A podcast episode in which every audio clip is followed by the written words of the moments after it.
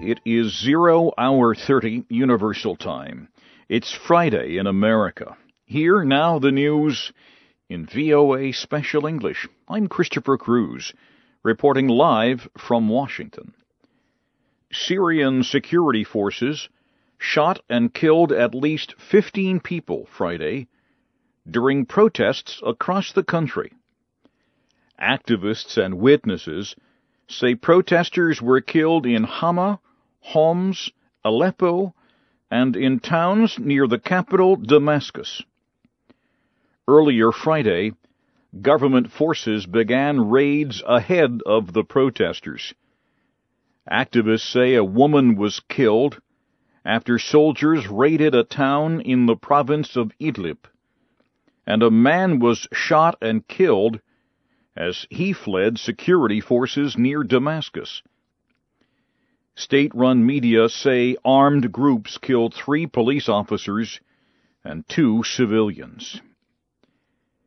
Thousands of opponents of Yemeni President Ali Abdullah Saleh have renewed calls for him to leave office. Protesters gathered in cities across the country on Friday.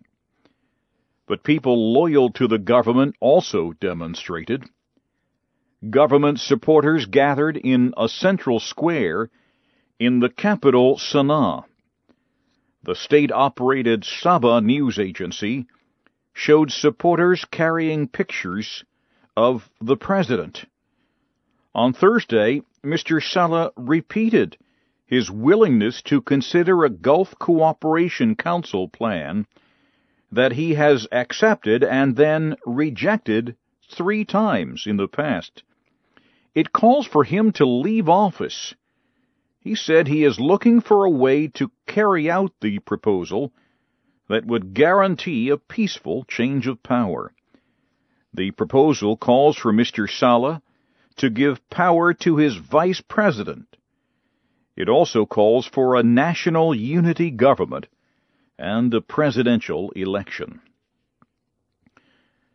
The government of Libyan leader Muammar Gaddafi is threatening to execute any citizen caught using a satellite telephone without official permission. State-run media reports say the government wants to keep people from helping NATO forces. NATO has been bombing government positions across Libya. Italy's government has approved deep budget cuts demanded by the European Central Bank. Italy is trying to balance its budget in 2 years to meet the demands of the European Bank. The spending cuts were approved even though local area leaders say they will hurt the poor. Italy's cabinet says it will cut spending by about $28 billion in 2012 and $35 billion in 2013. Separately, European stock markets gained value Friday for the second day. Prices of shares on United States markets also increased. Share prices in Britain, France, and Germany were up more than 3% when markets closed. Sales of goods to American consumers increased in July by 0.5%. That is the largest increase in retail sales in 4 months. The Commerce Department says people increased spending on cars, furniture, and gasoline. The Retail Sales Report is an important measure of the economic health of the United States. A second report, however, called the Consumer Confidence Index, dropped 14% in August. That is the lowest level of consumer confidence since May 1980. The report showed Americans still have economic concerns. About 14 million American workers remain unemployed. You are listening to the news in VOA Special English, live from Washington. A Pakistani court has sentenced a security soldier to death for killing an unarmed 19-year-old man. The shooting in June caused public anger after it was caught on camera and broadcast on television. The anti-terrorism court also ordered the soldier to pay $2,300 for the killing. The court sentenced 5 other soldiers and a civilian security guard to life in prison for their involvement in the deadly shooting. Nigeria has sent a man to the United States to face trial for a crime that cost lawyers more than $30 million. The Nigerian suspect was handed over to American officials earlier this week.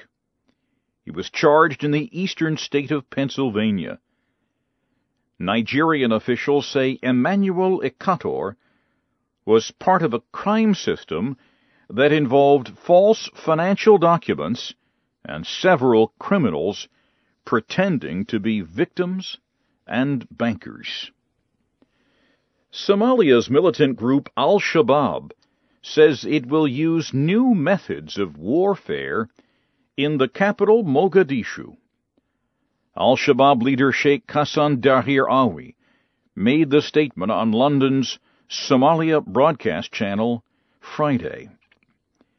He said the group will use a new plan because it cannot now defeat the military power of pro-government forces. The Somali government pushed the al-Qaeda-linked rebels out of the area on August 6th. The action was taken to clear the way for foreign aid shipments to help people suffering from lack of food and rain. And finally at this hour, Saturday is the 50th anniversary of the building of the wall that divided the German city of Berlin into East and West. The World War II Allies divided Germany into 4 areas at the end of the war. The American, French, and British areas became West Germany. The area controlled by the Soviet Union became East Germany. The wall was built to keep people in the East from fleeing to the West. In 1989, people in East Germany brought down the wall as well as the communist government.